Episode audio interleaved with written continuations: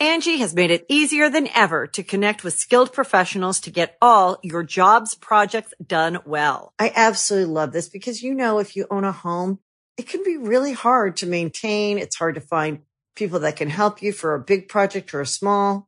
Well, whether it's in everyday maintenance and repairs or making dream projects a reality, it can be hard just to know where to start. But now all you need to do is Angie that and find a skilled local pro who will deliver the quality and expertise you need. Angie has over 20 years of home service experience and they've combined it with new tools to simplify the whole process. Bring them your project online or with the Angie app, answer a few questions and Angie can handle the rest from start to finish or help you compare quotes from multiple pros and connect instantly, which means you can take care of just about any home project in just a few taps. Because when it comes to getting the most out of your home, you can do this when you Angie that. Download the free Angie mobile app today or visit Angie.com. That's A-N-G-I dot com. Hey, what's up? It's Nolan from Past Gas by Donut Media. We are an automotive history show. This week, we're talking the life story of Gilles Villeneuve, Canada's most important Formula One driver this guy is a national hero up there and truly one of the greats taken from us too soon. He started out racing snowmobiles when he was a teenager. He invented one of the most important snowmobile innovations ever, which is crazy for a Formula One driver to do, and eventually became just one of the most legendary drivers of the 1970s. This guy raced for such a short time but had such a large impact, and it was super cool to talk about a Quebecois racing legend. That's Past Gas by Donut Media, available anywhere you get your podcasts. Subscribe today. Number one automotive podcast, Past Gas.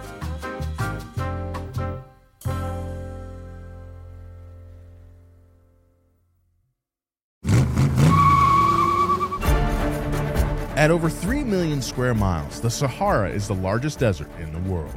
About a quarter of that area is covered in sand dunes as high as a thousand feet, and the rest is just as inhospitable. Barren, gravel covered plains, rocky mountains, and plateaus that jut up out of nowhere. Average daily highs of 100 degrees Fahrenheit and overnight lows that plunge below freezing. It's in this extreme environment that motorcycle racer Thierry Sabine found himself lost in January of 1977. The Frenchman was competing in the Abidjan Nice Rally, a race that began in the capital of the Ivory Coast and its finish line in the French Riviera. But Sabine had strayed far from the route, stranded somewhere in the Libyan desert, a world away from the Mediterranean climate of Nice.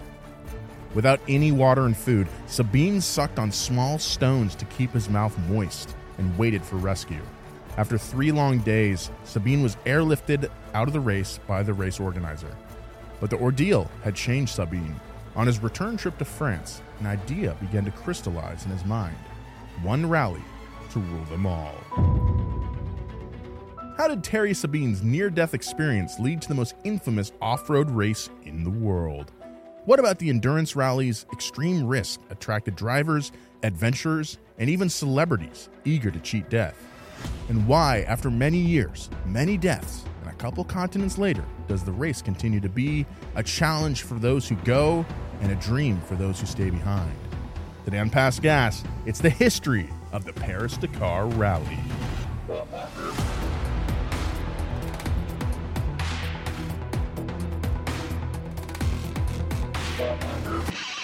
Past Gas Podcast. It's about cars, it's not about sports. Dude, a challenge for those who go and a dream for those to stay behind is a quote, ladies and pretty gentlemen. That's sick. That's poetic. That's Yeah. poetic. Hey, up, dude. Again, race car drivers say the coolest stuff. it's because they're close to God. I don't know about you guys, but I'm uh I'm really craving some stones to suck on. Oh, You yeah. know. Sucking on them, sucking on Stone chili stones. to keep my mouth moist. sucking on chili stones to keep my mouth moist. Little ditty about Jack and Diane. Uh, I, our young audience is going to love this. But the other day I was thinking about uh, John Cougar Mellencamp. Yeah. Is that that's he wrote? He sang that. No, I think right? it's John Cougar concentration camp. John. is oh, who sang that. on. That's a punk band, by the way. I didn't I make that imagine. joke up. Yeah, that song is the Mellencamp version of like Bruce Springsteen's "The River." I always thought it was Bruce Springsteen singing. I thought that. so No, too. it's I didn't want to interject. The Bruce Springsteen version of like Teenage Love is like, and for my 18th birthday, I got a union card and a wedding coat. She was 14. Yeah. I mean, that's what, uh, like, High on Fire or something? What's that song? Oh, I'm on Fi- fire. I'm on Fire is like kind of predatory. If you it? listen to it. Yeah. Hey, little girl, is your daddy home? Hey, little girl, is your daddy home? I'm on fire. Please you're call. also 14. please call 911. Oh, I'm on fire. it's wildfire. No, it's I'm on fire. I'm on fire. Oh, oh, wild. Speaking of fire, Yeah, we guys, got we're some all wearing the stuff. same shirt today. Oh, that's embarrassing. How'd that After happen? nearly four years on the air, Past Gas finally has m- m- m- m- merch, merch, merch, merch, merch. Right. It's right here. Wink Wink Nation.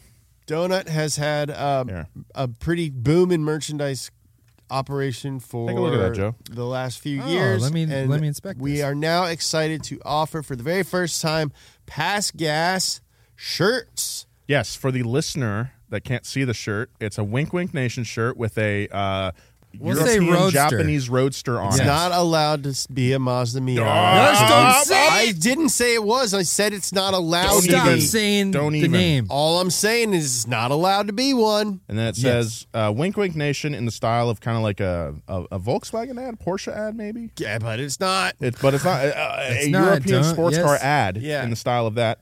Uh, it's got some more text down below. It's really Uh, cool shirt. it's I really, great. really like it a lot. It's really cool. And then Um, we also it's have- got a poster of the same Poster Oh, yeah, design. you can get it as a poster. You can get it as a poster. We've got a bunch of stickers as well. We James, got I'll a let you read those sticker off. pack. Uh, KCAR 109.5, The Our Car, fictional radio station. fictional radio station that this podcast airs on. We got an exclusive to this uh, drop donut OG logo sticker, which I really like. It's kind of like wild. It's like a little Is it? 3D. It's a little. Oh. It's like got a nice drop Oh, shadow, it's but like it's hand- a little more hand drawn. It's like hand drawn looking. Yeah, That's and cool. then a Wink Wink Nation sticker, Oh, same another design one. as the shirt and the poster. Another KCAR globe sticker, and then we all, my favorite one of the pack: pass gas or cash. Nobody rides for that's free. pretty good. Nice. I love Pretty, that. pretty good. So, if you want to show uh, everybody your support, uh, or that you are a fan of Past Gas, and you want to do it in a way that makes you and or your car or your bedroom wall look cool, and go to donutmedia.com, pick yourself up some. Uh, if these sell good, then we'll make more and more. Maybe there's a "Give Me Back My Son" shirt Yeah. down the road, or maybe there's a "Keep It Juiced" mug in the works. We You don't also know. had like some sort of uh, opposing faction to Wink Wink Nation that I can't remember.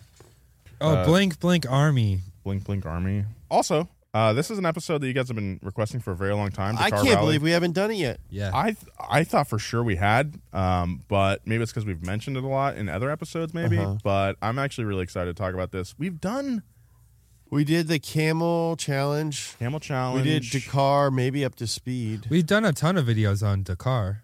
Yeah, Yeah, we've done a lot of Dakar videos. Dakar Yeah. videos. maybe it wasn't up to speed. Almost every podcast has been about Dakar. Dakar, Yeah. yeah. Some So- license plates, some about Dakar. Yeah, some Dakar, some to trucks. The truck rally. Buy the merch. Wink, wink, nation. Rise up. Let's get into the story. Donutmedia.com. All right, so this story starts with one man, Thierry Sabine. Sabine was born on June 13th, 1949, to a wealthy family in an affluent city just west of Paris, France. His father, Gilbert, was a dentist, and his mother, Andrea, was a Parisian antiques dealer. Oh. See, a Parisian antique dealer is much different than most other antique dealers. Like, It's like 600 years old. yeah, Yeah. Parisian antiques is like Yeah. antiquities. They're like, this is the guillotine This is that the killed. Marie Antoinette. Yeah. Jerry's uh, Jerry's friend did not know what a guillotine was and was like, "BS! If you ask five people in your office what a guillotine is, they're not going to know what it is." And literally everyone knew. It's those what really it red was. cherries that you put in Shirley Temple. Thierry's interest in racing likely stemmed from his father, who participated in international rallies during Thierry's childhood in the 1950s. I would concur. That would probably be passed down. Once Thierry began racing himself, his father would even join him as a co-driver. that's cute. Isn't that nice? That is cute. Thierry, for his part, was a pretty successful driver. In the nine years following 1969, he wrapped up 30 national wins, including the 1974 uh, GT French Championship. He competed three times in the 24 Hours of Le Mans from 75 to 77, with his best finish in 13th place in 76, where he drove a Porsche Carrera RSR. But racing wasn't enough for Thierry, so in 1975, he put together his first race. As a marketing and advertising major, Thierry had been working as a press officer for Le Touquet, a small beach community in northern France. The winter months were pretty dead in the tourist town, so Thierry got creative and decided to organize a motorcycle race on the beach. That sounds sick, like Race of Gentlemen style. The race was called Enduro du Touquet, now known as Enduropale du Touquet. The race still occurs over three days every February on France's Opal Coast, but this was just a stepping stone for what Thierry would do next. During the 1977 Abidjan Nice rally we talked about in the opening, when Thierry was rescued by helicopter from an almost certain death, the air crew reportedly told him, eh, from now on, start your new life. they meant that could be taken in a nice way or a, a mean way, depending on the tone. Like it could be like, from now on, start your new life. Or, like, from now on, Start your new life. Ah, we I bet the best. Thierry agreed and later wrote, The desert deeply marked me and developed in me a very particular instinct and sensitivity, and above all, insurmountable desires to return. But since then, never again alone. there's something magical about the desert. Oh yeah, It it's a changes sea people. of sand. That's great. Oh, and it changes a lot. Yeah, We should go out to Palm Desert sometime. We should. When we were, Do uh, some peyote. I was in southern Utah with Matt's off road recovery, and we were on the dunes, and we were just parked there, and there was wind going, and he was like, "If you left this car here for two days and you came back, it would be gone." That's crazy. Like just in a park. I was like literally a park. We could see the road from where Yeah. we were, and he's like, "Yeah, look under the thing, like under the tires." Mm-hmm. He's like, "You can already see it. It's starting to just like That's eat the car." It's like quicksand or No, it's just because the way the weight of wind works. If it's windy, it'll go like all around the car, and buries mm-hmm. it? so it'll blow everything around the car. And it can't make blow the car, so it just blows all the sand away from the car. yeah, it can't blow a car for sure. No, I can't blow a car. Yeah. Can you? I can blow a car, Greg. Can you milk me? Can you blow the car? You can blow the car You by can losing blow it. the car. Yeah, if you s- if you cold pull, you blow the car. Mm-hmm. Too much boost, you mm-hmm. blow the car. Yeah. If you lose the race. You blow the car. car. Dakar. Yeah, you blow the Dakar. Blow the car. Thierry wanted to bring the masses to race through the Sahara where they could test their vehicles as well as themselves. Mm.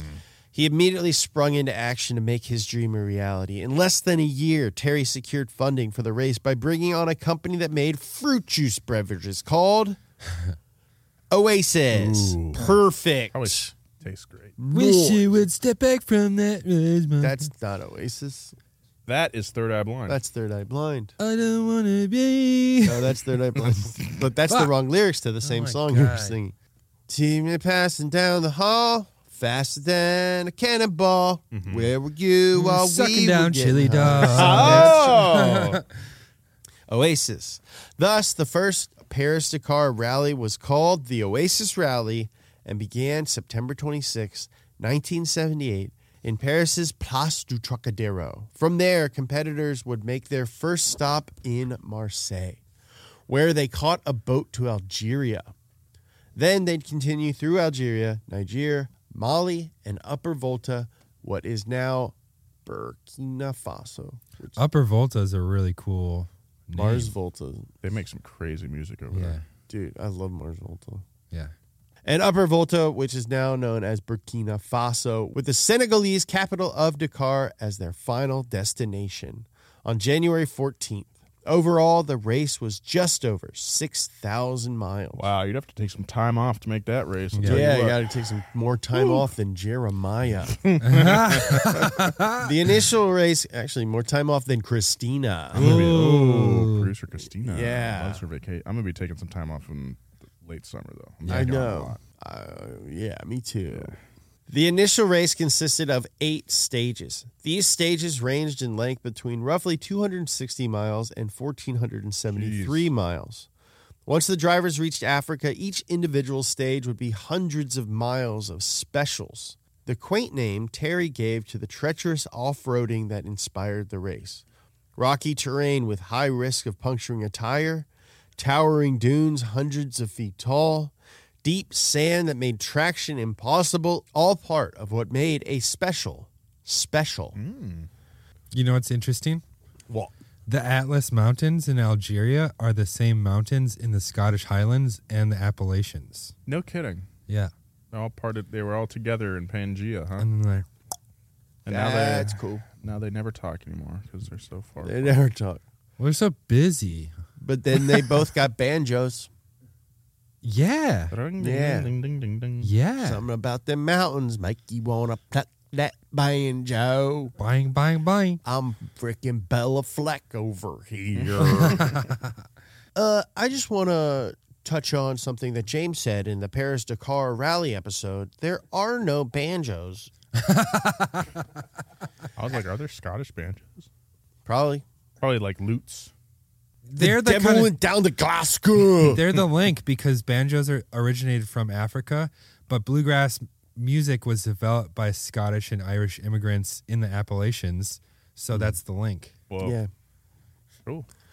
Adding to the difficulty before and after the race portion of each stage was an untimed transit stage that could often add hundreds of miles, which is like we're going from this part of the race to this other part of the mm-hmm. race. Company move. Mm-hmm.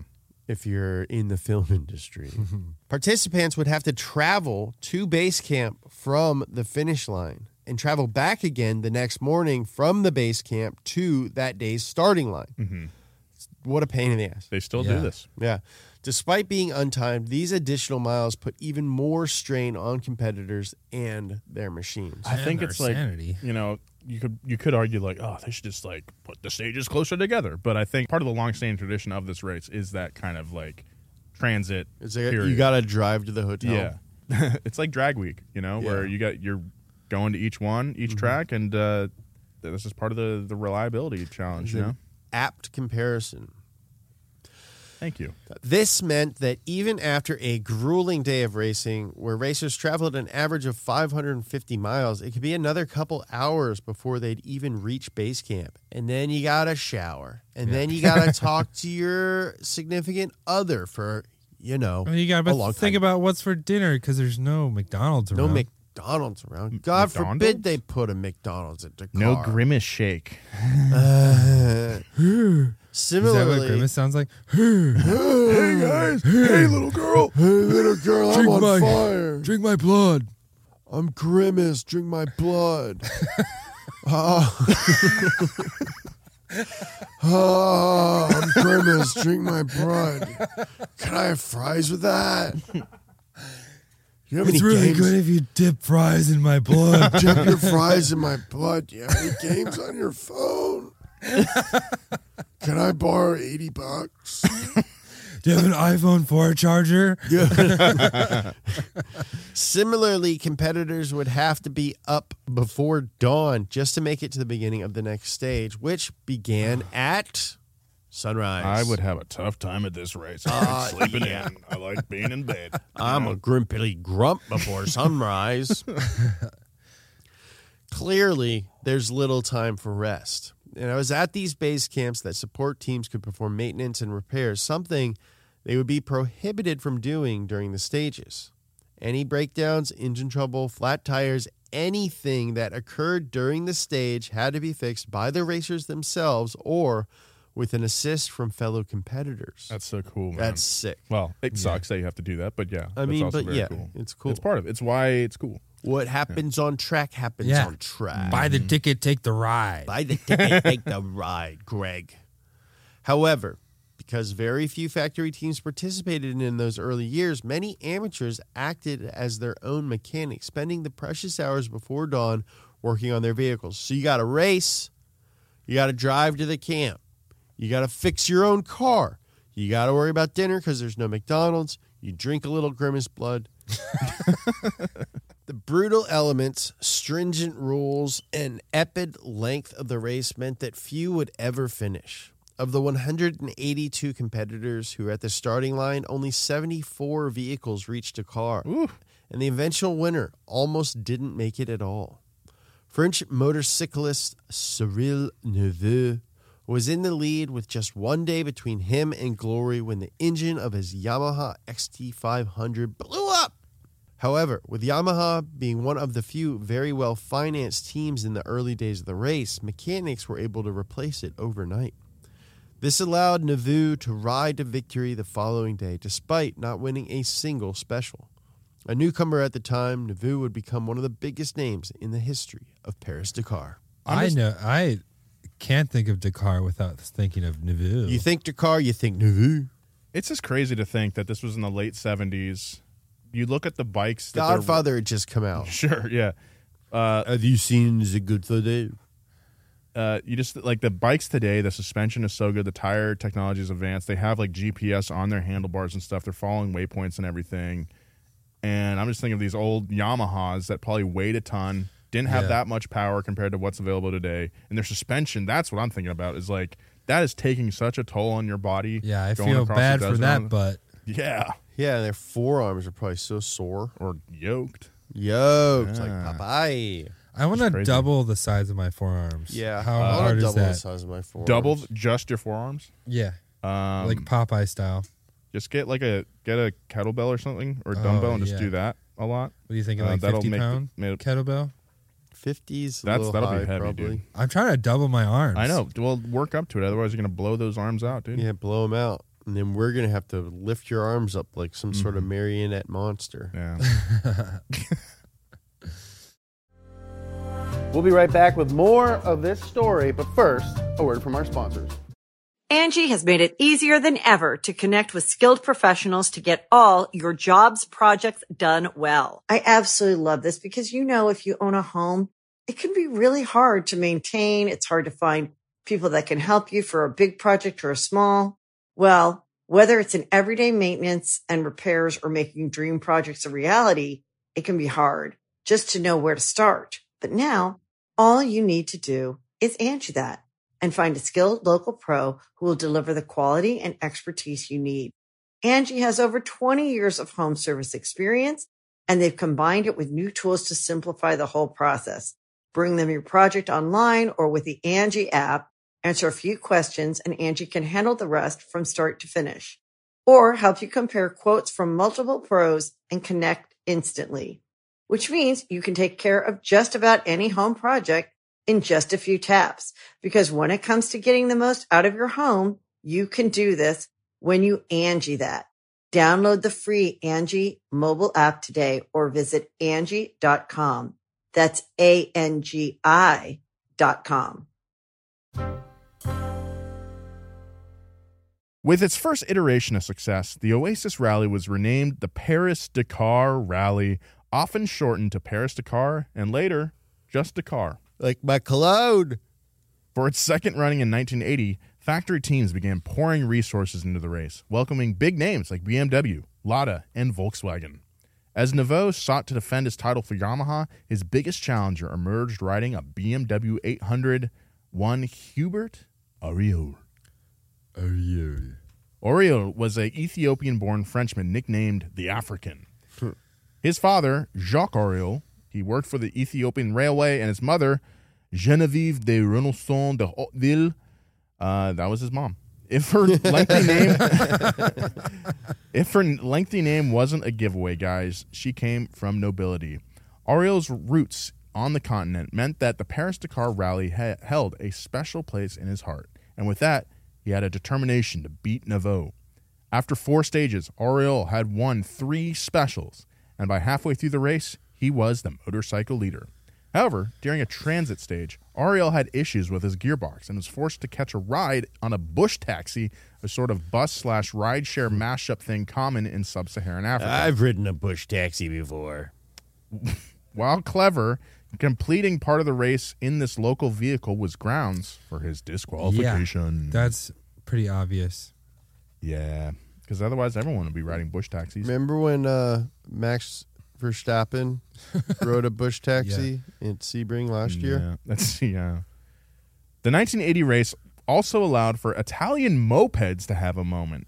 Despite Paris Dakar's growing legend and known difficulty, a French team of four, led by Jean Francois Piot, entered on Vespas. That's sick. Miraculously, 23 days later, two of the four Vespa riders crossed the finish line in Dakar. Guys, hit that like button, hit that really subscribe funny. button if you want to see us oh. do the Paris Dakar on Coleman mini bikes. We could do the No. Mint 400 on mini coal bikes. if they can do it Mid on 400 Vespas, is pretty serious. I want to do it on a Vespa. A Vespa is way different than a mini bike. how so though? Way better seating position, way more Yeah. powerful. It's like A Vespa is more powerful than a Coleman? there's like 150 cc Vespas Really? for sure. Yeah. I would much rather ride a. Okay, if you want to see James do that, uh, go ahead and hit that There- subscribe there's button. a reason that you see the, down in the Vespas everywhere, Yeah. and you only see Coleman mini bikes in Inglewood. I would I if I had to do Dakar on a mini bike, I would pick the Mad Ass. I would do. I would put some stubby tires on a Grom. I think I could do it. You keep talking about Groms, and it's like you just want the danger of a motorcycle, but none of the outlaw Yeah. coolness that comes with it. Yeah. Well. How do I be dangerous and still look like a clown? All right. All right. I feel attacked. Uh, uh, the third Paris Dakar rally in 1981 was the biggest yet.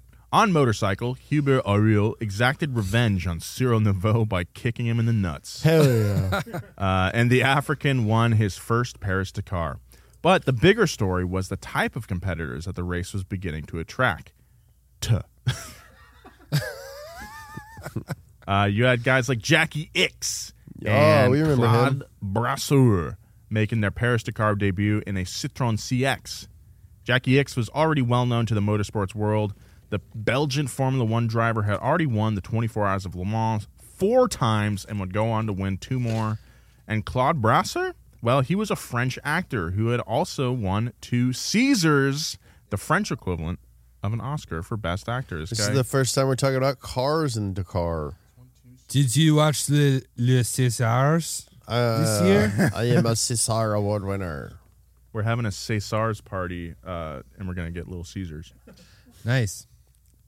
Little Caesars. That's how I cut my pizza. Un Caesar's Little Caesars. Do they call it Caesar's Cut up the little Caesars with the That's- little Uh, you can go down to you can go down to Caesar's Petit. We are the watching pizza. the Caesars. We got little Caesars. We're going to cut it up with little Caesars. You know, pub style pizza with the little squares. Little squares. No one gets crust.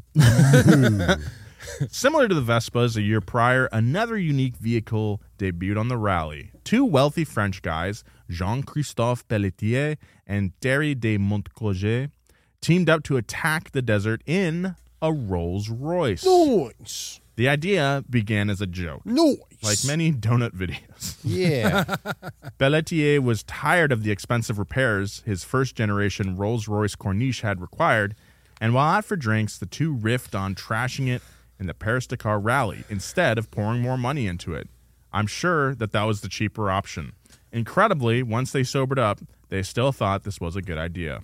But it wasn't that simple, James. no, it never is. To make it through the desert, the Rolls Royce had to be modified. The Corniche was given a ladder frame chassis and a four wheel drive system. This is like a truck now. Yeah. Its transmission was swapped out in favor of one from a Toyota Land Cruiser, and its engine replaced with a 350 cubic inch Chevy Crate engine. And you hear the EG Civic firing up in the background.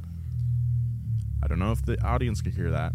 That's a K20, baby. Yeah. So, in addition to that Chevy Crate engine, a custom steel frame went up around the chassis, as well as fiberglass body panels that served to keep both the car's weight down and, most importantly, retain that classic Rolls Royce Corniche. So styling. they didn't want to dump more money into this car that he drove around town, so they completely changed every piece of it. Yeah. They just all they did was like put a new chassis on it. A new chassis and fiberglass body and a new engine and trans and make it four wheel drive. yeah, Just literally it's not like they're putting money into it. touch every system of the car. I'm guessing that they probably just took a truck chassis Yeah. and put that body on top Uh-huh. because that'd be way simpler than like. But they then they The replaced a lot of it with fiberglass. yeah. As for the interior, they added bucket seats. They also took the AC out for weight considerations. And all told, very little remained of the original car except for superficial traces like its windows, bumpers, grill, and classy. I mean, it looks like a Rolls Royce in a It truck. does, Yeah. for sure. Yeah, it's definitely a Rolls Royce. Keeping with its affluent theme, the team was sponsored by Christian Dior. That's sick. Hell yeah. or more specifically, Dior's new aftershave, Jules. Yeah, so it says Jules down the side of Yeah. this mofo. This gave the car its name, which was plastered all over it. Additionally, the well off Frenchman stayed on brand by bringing champagne and gourmet food uh, to drive the rally with them. That's pretty hilarious.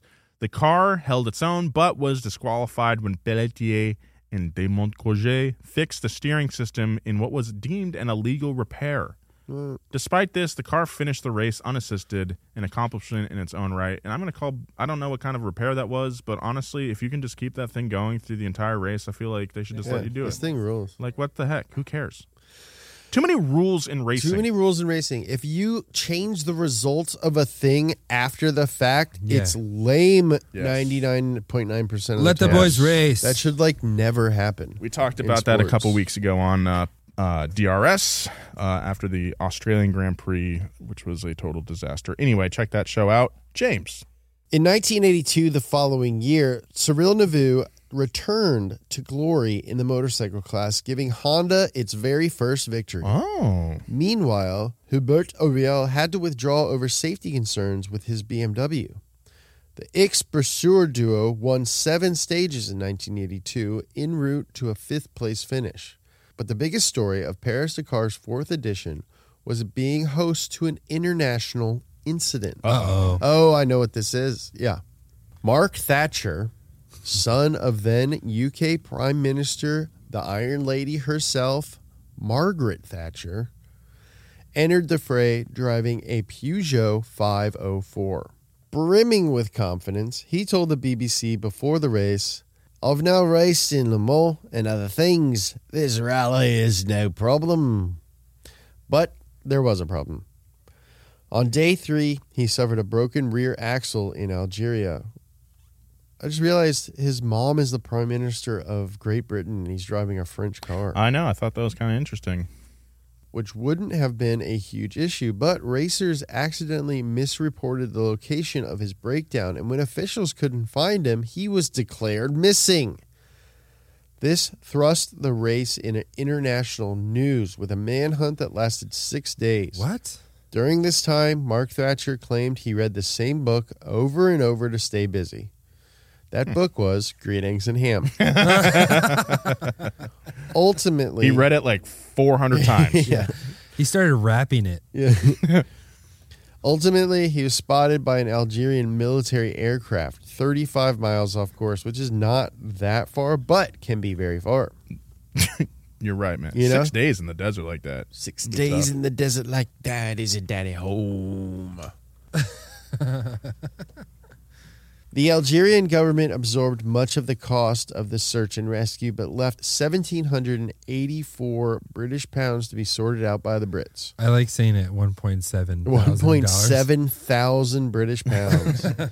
Fearing backlash over the use of public funds, the conservative Prime Minister Thatcher covered the full cost of the remaining bill. Yeah, what that's like a mensch. one paycheck for her. Wow. if that.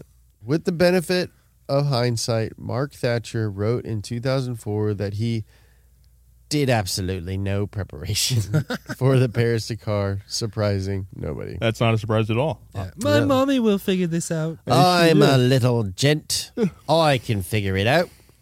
I wish I was a Nepo baby. For sure. I would be just so great at being wealthy. You know? What would you I'd- do? I What's would your have killed move? people by now. Oh. For sure. Hmm. Definitely. Who? At a party, some Mm-hmm. rando, Yeah. some poor kid at a party. at like Uh-huh. a at like a festival, Right. you know? Yeah. Like at Bonnaroo. Yeah. I would have had like a big mansion house Mm-hmm. for Bonnaroo Yeah. because I'd probably be into Phish. I'm so happy you're not super rich then, Why? because I could have been offed. Oh yeah, you would have been up there. We've been friends for long enough. I mean, I wouldn't have killed you on purpose. I would have like wrecked a car. yeah. You'd been like, yeah, go parasailing, but then Yeah. not like not doing your preparation. Yeah, like see, Mark I think like I wouldn't have like killed somebody, but it would have been like a, is this your fault? Negligence. Is this your fault? Yeah. And then they decide ultimately, nope, it's not. it would have been a manslaughter thing, and then you get like community service Yeah. Yeah. for one hour. Yeah. And you then have to I wa- clean your boat for one hour. Yeah. How's this going to affect your streetwear brand? Yeah. yeah. The 1983 Paris Dakar Rally featured yet another celebrity debut French singer Daniel Balavoine. Well, he took on his first Paris Dakar driving a Datsun. Balavoine became a star when he was cast in the role of Johnny Rockfort in the musical Starmania, Oh yeah. a dark rock opera that takes place in a dystopic future. While mm. unfamiliar to many English speaking audiences, the musical is huge in France. That same year, with two races under his belt, the duo of Jacky Ickx and Claude Brasseur won their first Paris Dakar in the truck class, driving a Mercedes G Wagon, baby. Hubert Auriol won his first Paris Dakar riding a motorcycle built by BMW. These victories were made all the more impressive by the massive sandstorm that hit the race during a stage in the uh, by a massive sandstorm that hit the race during the stage in the Tenere Desert. The chaos caused 40 competitors to become lost. Some had to spend as many as four days getting back to the main route, which is still two days less than Mark Thatcher. While this seems like another badass phenomenon to add to the Paris Dakar's mystique, this event would prove to be a tragic foreshadowing of the 1986 race. The 1986 Paris Dakar Rally was again hit with ferocious sandstorms. These were so bad that their usual safety air support was grounded. As the race went on, numerous competitors got stuck due to accidents caused by the blinding sand. Even worse, one motorcyclist was knocked unconscious and had to be carried to base camp, while another crash sent a rider into a coma and eventually his death. On the evening of January 14th, Thierry Sabine took to the skies by helicopter to search for stranded vehicles. He felt a responsibility to the racers and had previously said in an interview, quote, Ten minutes before they leave, the competitors don't know where they are going. But they know I will be there if they get into a mess. There is a complicity between them and me. Some of them even call me God. And I like that. that really went off the rails. Yeah, whoa. I mean, Wow. it started out kind of like, Yeah. okay, all right, Yeah, yeah. okay. Yeah, he's trying to help Uh, people. Okay, okay. And Oh, it's he like, thinks what? he's God. Thierry was joined by two pilots, a French newspaper correspondent, and French singer slash previous race participant, the aforementioned Daniel Balavoine. Flying low to spot stuck vehicles, eventually high winds crashed the aircraft into a large sand dune, one that was nearly impossible to see in the darkness of night. Hmm. The crash killed all five on board, including Thierry Sabine, the man the French press had nicknamed the megalomaniac of the sands. Oh, That's a cool nickname. Why? they call me God, and I like that. French actor and Jacky Ickx's co-champion Claude Brasseur said of the founder's death, quote, Sabine was not just simply the head of the rally or the director of the race. He was someone whom one day you detested and the next you adored. He also repeated a common criticism. Sabine made the race too difficult, not just for others, but for himself as well. Sounds like Zach Redpath, director of High Low and some of our other videos. For some reason, just makes it really hard Mm. to do. you guys are sleeping on a cliff. What? Why? I don't know. Is it going to be in the video? No, Probably not. But you got to sleep on this rock. There might be a three second shot of Give me it. a th- I need a three second shot of you guys sleeping on this rock. So you got to sleep on this rock for the next Really eight time days. lapse. So Yeah. we need to sleep. Yeah. You need to sleep there all night. Officials did not stop the race after the crash, believing this to be what Thierry would have wanted, but they did cancel the stage the next day to add a day of rest to a race that normally only has one. In the aftermath, Thierry's dad Gilbert took over as director of the Paris Dakar Rally. To make the crash even more tragic, Balavoine, the French singer, had used his fame and participation in the Paris rally to bring attention to the plight of the impoverished areas in Sahara that lacked modern water pumps. He was only visiting the 1986 Paris Dakar to assist in the delivery and installation of these water pumps. Family and friends of Daniel Balavoine set up the association Daniel Balavoine to install those water pumps in the Western Sahara. And these days, their mission has broadened to helping in the areas of education and food self sufficiency. Right, I like that. Pretty awesome. Hell yeah, Balaboing. Thierry's ashes were scattered by the Lost Tree, an acacia tree in the Tenere Desert, said to be among the most isolated in the world, with no other trees in the radius of hundreds of miles. Nice. That's crazy that's there. Today, the tree is also known as Thierry Sabine Tree and memorializes Oh, come Sabine on. with a bronze plaque, just as he probably would have wanted. Of course you'd want that. That's like some pretty appropriate. Hey, this tree that's probably been here for hundreds of years. It's actually my Let's call it General Sherman. this guy died doing a hobby out here, so and he was also kind of a jerk. this is his. That's cr- I, I can't get over that quote, man. Some of them call me God. And I like it. it. That's I crazy. like it. Uh, Drink my blood. And I like that. He's he said that. Yeah. drink my blood. We'll get back to more past gas, but right now, a word from our sponsors. To address a gradual decline in people willing to risk it all for a race, the Paris Dakar Rally was going to reimagine its route. In 1992, the race ran the length of the African continent and finished on the beaches of Cape Town, South Africa. Uh, there's a lot going on in 1992 in South Africa. In another first, GPS devices were also allowed. That's something I didn't think of, but yeah, that would help so much. Oh, yeah. So much help. Why haven't we been doing this all along? There was another massive change in 1992. Hubert Auriol, two time motorcycle champion, would no longer compete on a bike due to a series of injuries. With age comes cage. So this is crazy. In '86, he crashed and dislocated his shoulder. Then the next year, while racing Cyril, Auriol crashed and broke both of his ankles. Oh. Ow. Ow. Despite this, he still I was managed. right. Yeah. Ow. Ow. I can Ow. see that. You know, both pedals just Yeah. like Well, despite Uh. breaking his ankles, he managed to get on his bike. He completed the stage Whoa. and was in so much pain that he collapsed at the finish line and had to have his boots cut off of him because he couldn't do it was That's my sick. boots, please spare my boots. That's insane. Boot cutter. Boot- cutter. So in 1992, because of those injuries, he decided to make the leap to driving cars and join the Mitsubishi team. Good decision. Worst teams to join. That's a good one. in doing so, he became the first person to win the car on two wheels and on four wheels. By 1995, the name Auriol was practically synonymous with Paris Dakar and became director of the race until 2004. I'm thinking I maybe I do five wheels next year. Maybe I do five, six, seven, eight, sky's the limit. Uh, maybe you call me God now. the 1990s also featured the emergence of two new Paris Dakar legends, Jutta Kleinschmidt and Stefan Peter Hansel.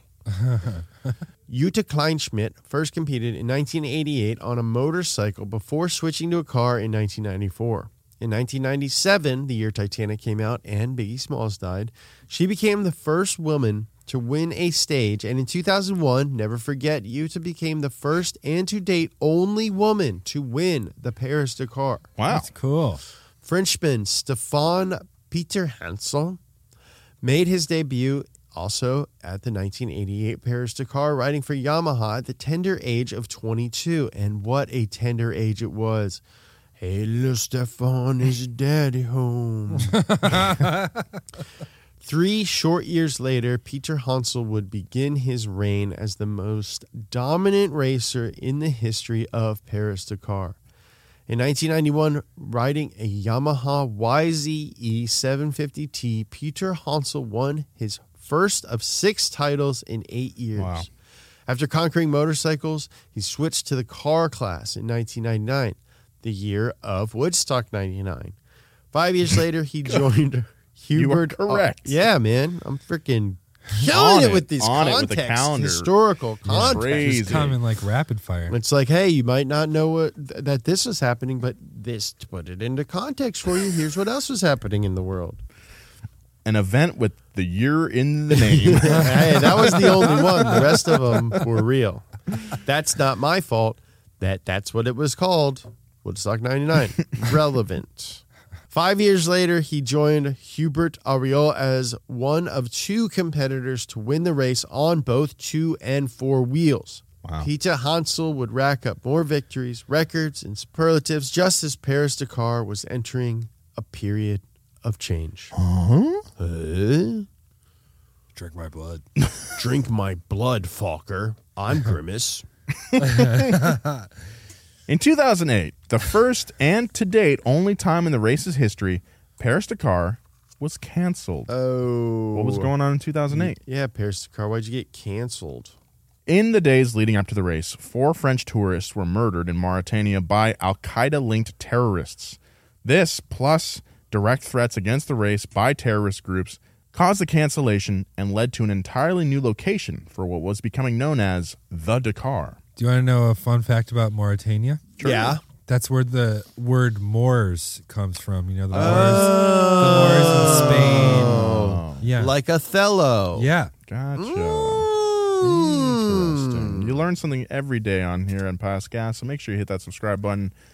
Okay, so the new setting for this race was across the Atlantic Ocean. That's right, we're going to the new world, baby. From 2009 to 2019, the Dakar was actually held in South America. I did not know this. Yeah, where competitors traded the threat of heat exhaustion in the desert for the dangers of altitude sickness in the Andes Mountains, Joe. Which would you rather? I'd rather be in the Heat. mountains. Oh, really? Yeah. I'd do terribly up at high altitude. Why? Because you smoke. No, I just like get really bad headaches. Oh. I, I, think bought I you oxygen altitude. last time we were at altitude. Really? You did. I did. Yeah. Yeah. It, I, it it was marginal. It was kind of a novelty. Yeah. it was a novelty oxygen. it was cool though. I, I felt yeah. It was like flavored too. I think it was bubblegum, yeah. Yeah, yeah. Ew. It was like sex on the beach. I don't know. It's like where'd you find this? Uh, Yeah. Um, what well, kind of store did you buy that from? We were in Colorado Yeah. and we were driving through like a lot of mountains and Yeah. some of the trailheads, a lot of the like the gas stations and stuff in the area would sell just like cans of oxygen. yeah. So they had flavors. Yeah. I got mint. I got Nolan bubblegum. So anyway, uh, they're in the Andes. Throughout this period, Stéphane Peterhansel continued his utter domination. He won four times, twice driving for Mini and twice driving for Peugeot. Peugeot. But you can take the Dakar out of the desert, but you can't keep Dakar out of the desert for too long, okay? Uh-huh. Beginning in 2020, the rally moved to Saudi Arabia. And in 2021, to cap off his amazing career, Peterhansel, driving for Mini, won his 14th Dakar title and his eighth in the car class. And in the process, he became the only competitor to have won the Dakar on three continents Africa, South America, and with Saudi Arabia in Asia. That's cool. I think a mini would be really fun to do the Dakar rally in. Uh-huh. The Dakar minis. Well, they're like really these cool. huge monsters, basically. You should check it out. Mini monsters. Yeah, check out mini Dakar car. They're like these. They're like really famous. I mean, it, it was like a countryman or a clubman or something. Club- yeah, I think man. so. Yeah, clubman with like off. You know, it looks It's like still a small. short trophy truck, basically with Yeah. a mini body on top. But it's pretty dope. It would They be all wheel fun. drive, I assume. Or Oh, yeah. Listening to Oasis while you're driving Yeah. in Saudi Arabia. They're sick. From 182 competitors in the initial running, Dakar boasted over 1,000 competitors for its 2023 running in Saudi Arabia. In its current iteration, the rally has between 10 to 15 stages and is generally between 4 to 5,000 miles in length. Jeez. From its initial two classes of car and motorcycles, Dakar now offers five main categories motorcycles, motorcycles with four wheels, cars, trucks, quads, and side by sides. Those things are You nuts. don't like side by sides? No. Why? because nobody who doesn't have one likes them. They tear up the trail. Hmm.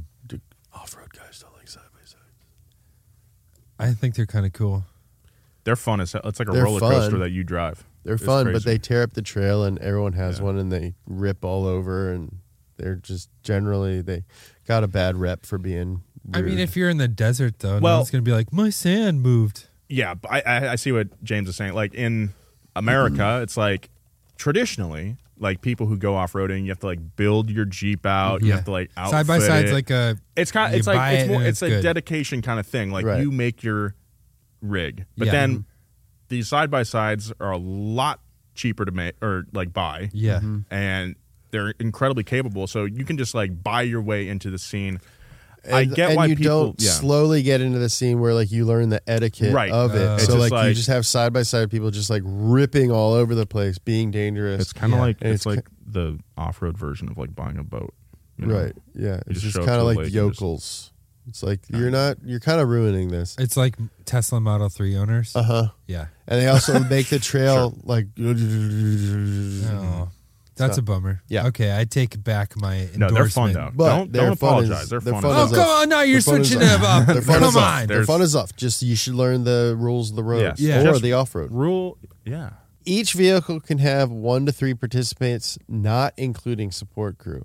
Despite all the technological advancements that have come in the past four decades, Dakar still is imbued with its spirit of man versus nature. Vehicles now have GPS, and the specific route is given to the competitors in the form of a digital road book just 15 minutes before the beginning of a stage. That's sick. That's- Very cool. Racers must follow the laid out course, despite the fact that wind and sand can lay waste to the markings organizers have set up. And they must get within 10 meters of waypoints in order to digitally validate that they're staying true to the course mm-hmm. or they face penalties. That's sick. Mm. That's pretty cool how they do it. Also, in the vein of keeping the Dakar closest to Sabine's initial vision, there's the Malle Moto class, now called the original by Motul class. Hmm. Okay. This is a motorcycle class in which riders must maintain and repair their own machinery without the help of a factory team. It's also incumbent on the riders to carry their own food and tent with them. It's simultaneously the most difficult and most affordable class to compete in. Did uh, Carlos so. Sainz Sr. ever do Dakar? Oh yeah. I mean, Oh, we could talk yeah. about it. He actually got injured this year uh, racing in it. Oh, no. His car went like kind of almost endoed Yeah. going over a jump, and it like broke a vertebrae in his back. Jeez, he Yeah. domed himself. Fuck, Yeah. that's crazy. I actually watched a lot of Dakar this week. Sorry, this year because they had hi- highlights online, and it's just it's so cool. Like depending on what time you start, how the cha- the course changes because like you kind of want to be hang back a little bit from the start because the people that start on the dunes have no direction of where to go, but Yeah. after a few cars go by, the course starts to kind of like Ah, beat in to the yeah. dunes uh, and pack in as well, like the sand Yeah. pretty neat. Um, keep up with the race, guys, because like they make it easy It's to watch sick. the highlights, and it's very cool just to watch these things. There's so many different Yeah. classes, so many different kinds of cars. There's like a Dakar classic class where people race stuff from the 70s and 80s and 90s Oh, into love that. vintage. Like Yeah. It's so cool, man. Well, it's not all rosy, Nolan. No, it's there not, are Joe. some criticism That's right. The Dakar has been criticized for a variety of reasons, Joe. The most common being how dangerous it is and the sheer number of deaths. Since its inception, 32 competitors have died as a result of the Dakar. Most deaths in Dakar are a result of accidents and collisions, obviously, be it with other vehicles or spectators. However, in 1991, Charles Cabannes, a French driver of the support truck from the Citroën team, he was shot, with his death being attributed to the ongoing conflict between Tuareg rebels and the Malian military. In 1996, Laurent Guéguen, a support truck driver for Citroën, was killed as a result of an intra country conflict. Drivers were warned to stay close to the main route because of old landmines planted during a conflict between the Moroccan army and the Polisario Front rebels. Laurent Guéguen's truck was off the main route when it hit a landmine, killing him instantly. Not a that's a bad way to That's go, dude. Yeah. Of course, participants in the Dakar knowingly entered into a dangerous situation. But in it, I mean, you're going through all these countries and stuff. Yeah. Yeah, you you got to keep like your kind of invincible racer kind of mindset, uh, you got to leave that at the door because you're in a yeah, you're not in your country. You're going through a, a place you don't know. Right. In addition to the competitors' deaths, there have been an astounding 46 deaths of spectators or officials. 1988 provided a particularly horrific example. A 10 year old Malian girl was killed by a driver while crossing the road, and a Mauritanian mother and child were killed when a media vehicle crashed into a group of bystanders. Yeesh. Eesh. Aside from high end business, many of the communities that the race goes through claim to have seen little benefit from the race. And the costs of poor air quality from dust kickup, yet alone innocent deaths, make for a complicated relationship. It doesn't help that the natural beauty that often makes for the best aesthetic landscape is also among the Earth's most fragile and the least prepared for hundreds of vehicles driving over it at high speed. When the race took place in South America, Chilean archaeologists, environmental activists, and indigenous groups tried unsuccessfully to block it from occurring. This effort was in part due to a 2011 study done by the Chilean government that showed nearly half of the country's ancient sites had been damaged by some capacity from the race. That's messed up. That's not cool at all. And now that the race has seemingly found a new home in Saudi Arabia, criticism is largely centered on Saudi Arabia's poor record on human rights and subsequent attempts at sports washing.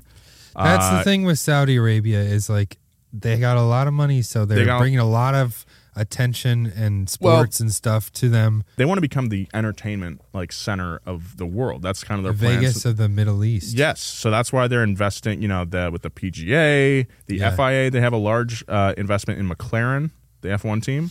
Mm-hmm. Um, Paris Dakar Rally, obviously.